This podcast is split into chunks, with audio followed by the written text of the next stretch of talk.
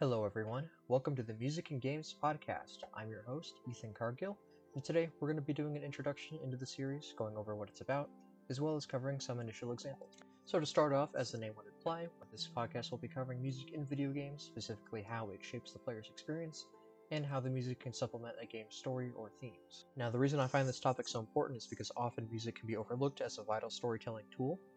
Many times people will have favorite tracks from video games, T V, or film, but not always recognize how important this music really is into the storytelling of the medium they are consuming. You know, everyone can recognize the Mario theme, but not everyone realizes how it affects their experience in the game as they're playing, and why it's so memorable. And while I don't think there's anyone saying that Mario is the pinnacle of storytelling in video games, you know, I think it's hard to deny that the Mario theme is one of the most recognizable in the industry, and for very good reason. Now, of course, this line of thinking can be applied to any game franchise, but I wanted to focus on one today and share a small example that I think would give a further context to this idea. And that franchise is Dark Souls, created by FromSoftware in twenty eleven, and I think it serves as a great way to examine how music can supplement a game's story, specifically because the Souls games are known for having very vague and obscure storytelling on the surface. You must go digging through the different aspects of the game, item descriptions, and world building and N P C dialogue to get a better idea of what's going on. Now, without getting to the entire story of the Dark Souls trilogy, which could be a podcast series in its own, essentially you wake up as an undead warrior who is prophesied to go on this long journey, defeating bosses and getting strength to eventually reach the creator of this civilization, and either take his place to restart this Age of Fire, as it's called, that reduces the undead curse and allows humans to live normally once again and die normally, or to let that civilization fade and let darkness overcome the world where humanity will reign instead of these gods that you encounter. And at the beginning of your journey, you face your first boss with the tutorial, and the music there highlights the tension and fear that you were expected to face throughout your entire journey, and I will play a beginning of that piece right now.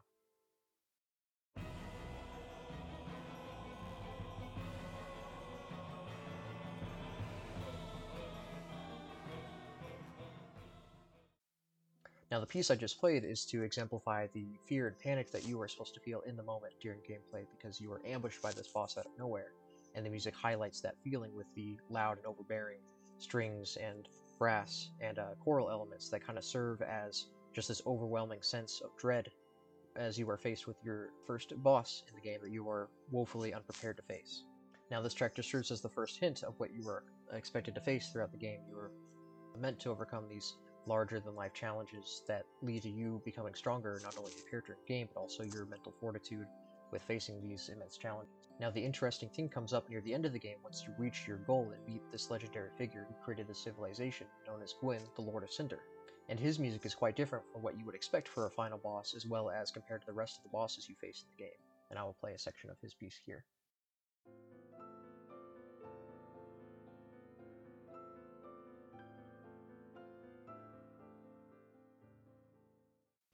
Now, as you can tell, the piece is much different from the first track I played. It's much more quiet and melancholy and somber, just piano a melody playing over uh, a repeating chord pattern.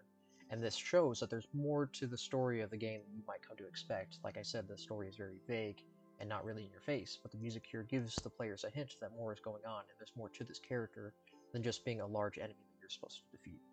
And once the player digs deeper, they discover that Gwyn is here because he was trying to save his civilization, but in doing so created a curse that marked humanity for undeath, leading to them losing their minds over time. Now, I think these comparisons are so important because they not only serve a gameplay purpose, but also a story purpose, I would argue. Of course, both of these tracks highlight the themes meant to be invoked by these two bosses, but they also serve to show you that there is more going on than you were led to believe, like I mentioned earlier. And of course, this is just one example, but this could be applied to not only more examples within the Souls franchise, but to any game series. Music can serve a purpose beyond simply um, inv- invoking an emotion. It can also serve to highlight gameplay elements and features and direct players to certain things that the developers want them to see. And we will cover that more next week with a guest um, in a future franchise, as well as covering another franchise in our third and final episode. So thank you for listening, and I will see you all next time.